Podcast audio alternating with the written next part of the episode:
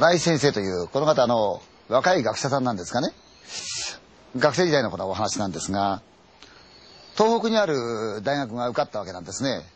でこの新井さんという人はあの東京の人間なんです。で同じ東京からその東北にある国立大学へ何人かの学生さんがまあ入ったわけなんですけどね、初めのうちはもう いち、に 年っていうのは結構その時にも慣れておりませんから普通のその寮生活のような状態が続いたんですけども、さんねんめに入った頃になるともうすっかりこの町に馴染んでね、で研究の方も忙しいからっていうんで、まあ、ちょっと親に無理言ってアパートで暮らすことになったそうですよ。でそれぞれがみんなアパートで暮らすようになった。で彼はっていうとさんねんになりましたら研究が夜の遅くまで続くようになった。まあもともと真面目な方ですからね、えー、やってたんですね。で一応部屋にはそのお風呂はあるんですよ。と帰ってくるお風呂に入るゴロンと横になる、朝起きたらまた大学の方へ行ってしまうという生活が続いてたんですね。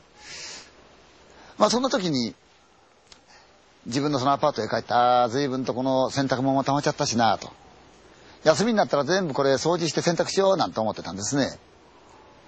休みが来たんで早速洗濯をする。で掃除を始めたんですね。かといってもこの掃除機なんだ気の利いたものはないんで、ちりとりとこの短いほうきでもって、まあ、大して広い部屋じゃありませんから、その古い畳の横をちゃんとちゃんとこう掃除してたんですね。でふっと見るとちりとりに長い髪の毛が何本も入ってる。あれおかしいなと。自分の髪というのは髪の毛とっても短い。どう見てもこう艶やかと思って女性の髪の毛なんで、ああそうか、この部屋前に住んでいたのはきっと若い女なんだろうなと思った。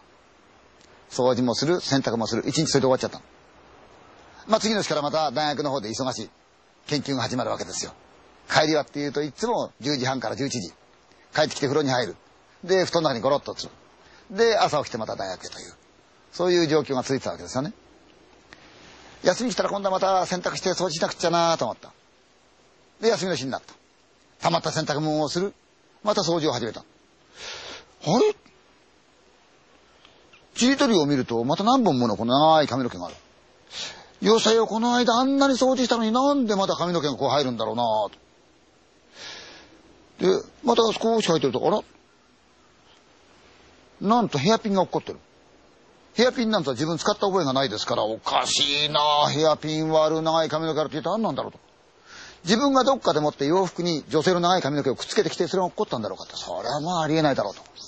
ましてやこの部屋の中に女性を呼び入れたことはない。まあいいかってんでそのままになった。休みになる洗濯をする掃除をする、また長い髪の毛が入ってる。よせよ、なんだか自分がいない間に誰かが来てこの部屋を使ってるようなそんな気がしたんで、なんだたまらないなって。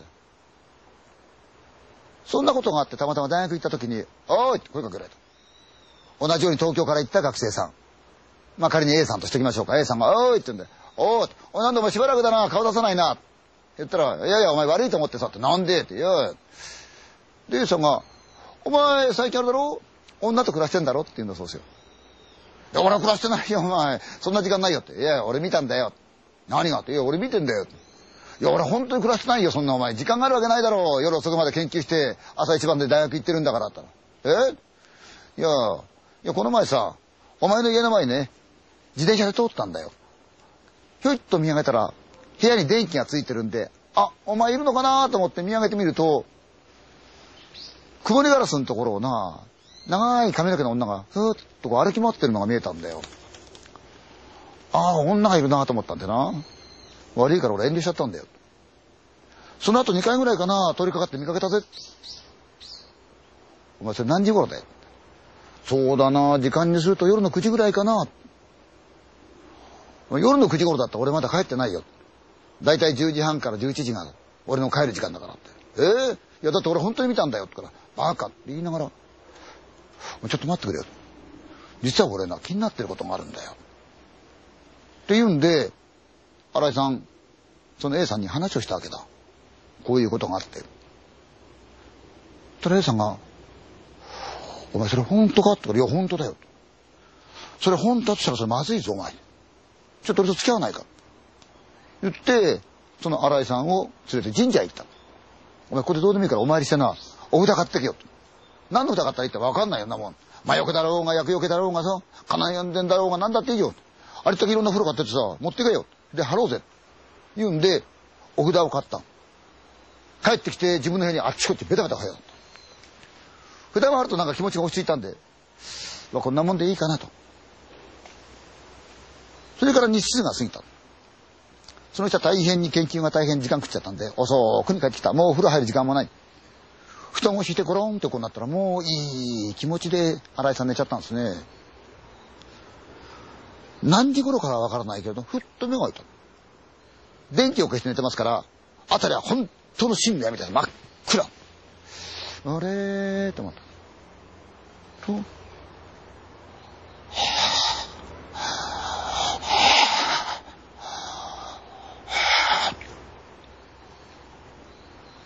すぐ近く、自分の部屋の中で、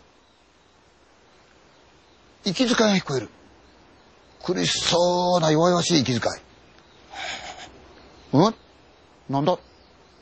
そのうちに、つっ、つっ、つっ。畳を這う音がする。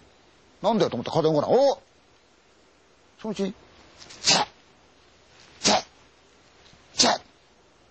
こするような音があっちこっちでしてる。おいおいおいと思ったら、その真っ黒で何も見えないはずのその闇の中に、同じように真っ黒い何かがこう動いてるのが分かったってね。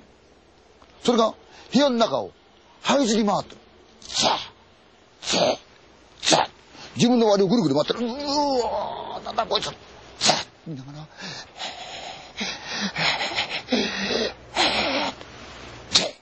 ザッザッ、あっちょっと音がする。うおー、なんかいる、なんかいる、なんかいる。動いてる。部屋の中をぐるぐるぐるぐる這いずり回ってる。うわあ、なんかいると思っていて、体がちょっと緩くなったんで、うわーっと起き上がって、慌てて電気をパシッとつけた。部屋が明るくなった。なんにもない。誰もいない。い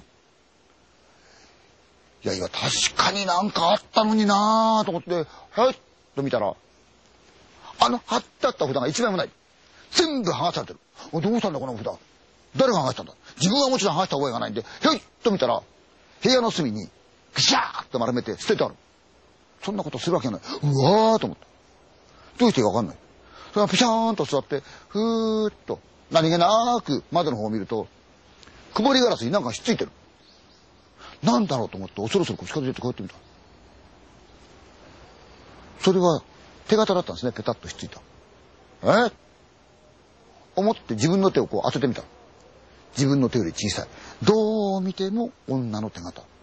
それも少し湿ってる。なんだよと思って調べた。ただその手形、外からつけたもんではなくて、なんと内側からつけたもんですね。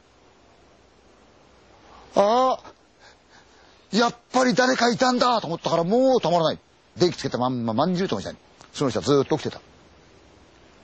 翌朝、大学行った帰りに友達とこ訪ねた。お、悪いけどな。お札が実はこういう目にあってな。聞かなかったぞって言った。で、悪いけどって言うんで、A さんのとこ泊めてもらった。どうにも気持ち悪いから、まあ自分のアパートを不動産屋行って変えてもらって、まあ契約が残ってたんで、そちらの方はどうにかして解約しようと。そういうことになったんですね。まあそうこうするうちにやっぱり荷物必要ですから、A さんに付き合ってもらって自分のアパートへ行ってみた。カタカタと鍵開けて、いーって言った。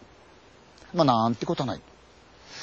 別にこれって変わったことはないよな。ああ、変わったことないけどな。って言ってて A さんが、あおい、おい、ほんと落ちてるぜ、髪の毛が。え髪の毛が落ちてる。長いやつがパラパラ落ちてる。うわお前これ本当かと。いや、ほら、な、うわ気持ち悪いから、一応下のだけ、この紙袋の中突っ込んで、それ持って、ぶわーっ逃げ出しちゃった。いや、気持ち悪いなぁ、おい。言いながら、ちょっと行くと、そこにちょうどラーメン屋さんがあったんだ。おい、だから、食ってこうか。うん、食ってこうか。ガラガラガラって開けて入った。と、カウンターに、常連客優しい人が、マスター相手に大声で喋ってる。聞きとうなくそれが耳に入ってきたんですね。ああ、ほんとらしいよ。あそこ。うん。出るらしいよ。んあ、そう。いや、何さんとな、何さんもな、夜見たってさ、って話してる。え、なんだろう。と、マスターが、あ、いらっしゃいって来たんで、注文しながら、あの、今の話って、あの、幽霊ですかって聞いた。うん。いやね。ここのね、少し行ったところにね、にかい建てのアパートがあるんですよ。うん。あの、白い壁のね。え？